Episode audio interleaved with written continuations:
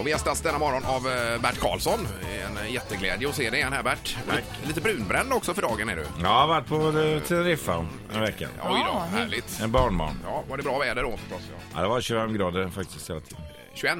25. 25 ja. Pass, får ni passa barnen då så att eh, föräldrarna Ja. får gå ut lite och ha lite roligt? Absolut. Ja. Eh, f- Får man fråga, vad, vad får du din drivkraft? För, för du har hållit på så många år nu och du har liksom verkligen varit rubrikernas man. Du har haft med så mycket företag, så mycket artister, eh, politik, allt möjligt. Vad får, vad får du allt ifrån? Nej, men jag gillar att göra grejer helt enkelt. Nej, men jag älskar att göra grejer. Nej, hör ni, det, är, alltså, det är ju både på gott och ont. För att det vore bättre man kanske koncentrerar sig på saker och ting. Men jag kan inte låta bli helt enkelt. Hör jag en idé så, nej, det måste jag göra. Och det är ungefär som jag kom på häromdagen. Fan, jag måste göra någonting om flyktingförläggningar och låta tv komma in och skildra hur det går- verkligen går till på en sån. Och, eh, alla livsöden och så folk får en...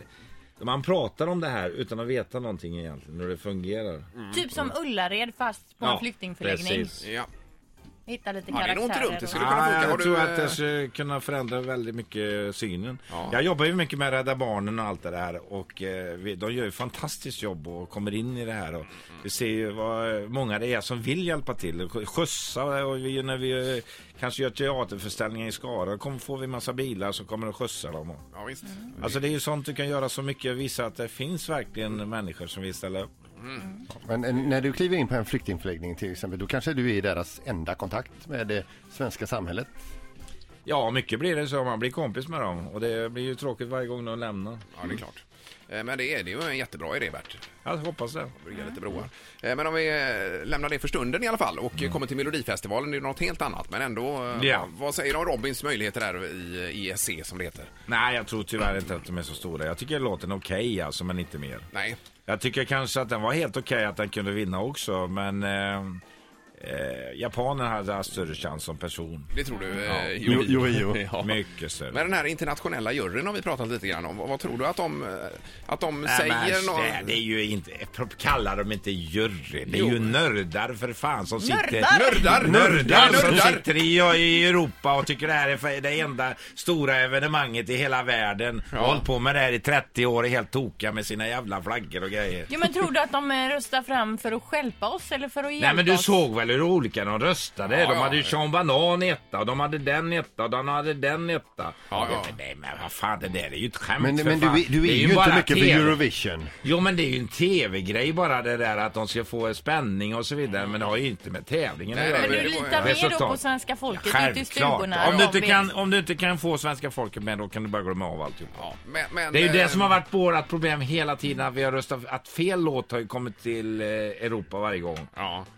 Det- Vi har haft bättre låtar men då har det blivit fel i det här, just den här upplägget och det funkar inte. Men nu var det ändå internationella juryn som avgjorde hela tävlingen här ju. Jo men de är ju ointressanta för det är ingen internationell. De är nördar. Det är nördar. Nördar är de. Ja. Eurovision Nördar var dagens nördar. ord.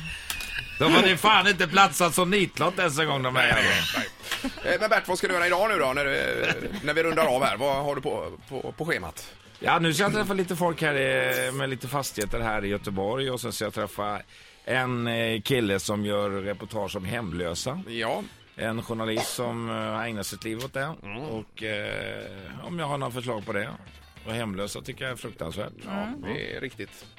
Så du Så har att- fullt schema alltså Ja, idag? och sen ska jag åka till campingen och eh, titta på och sätta upp en, ett tält där. Ja, ja. Sen ska du till Grebbestad. Ska du tälta? Nej, det är först Vänersborg. Sen ska jag åka till Grebbestad och möte med, eh, för jag driver allsång i sommar där Men på- herregud, Såklart ja, ja, jag Sportshoppen. blir helt slut bara. jag hör Ja, och då allt. ska jag boka alla artister kan- tänkte jag.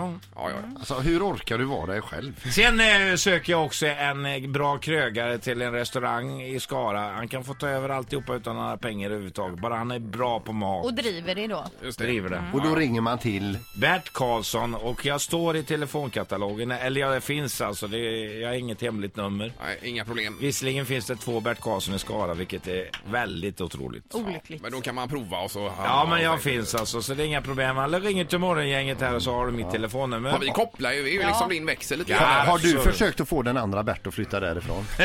Nej, jag frågar om man kan byta efternamn åtminstone. Men ha en bra dag nu och tack så mycket Bert Karlsson. Vadå, är jag slut nu? Ja, jajamän. Jävla skitprogram det här. Ett poddtips från Podplay. I fallen jag aldrig glömmer djupdyker Hasse Aro i arbetet bakom några av Sveriges mest uppseendeväckande brottsutredningar. Går vi in med hemlig telefonavlyssning och, och då upplever vi att vi får en total förändring av hans beteende. Vad är det som händer nu? Vem är det som läcker? Och så säger han att jag är kriminell, jag har varit kriminell i hela mitt liv men att mörda ett barn, där går min gräns. Nya säsongen av Fallen jag aldrig glömmer på Podplay.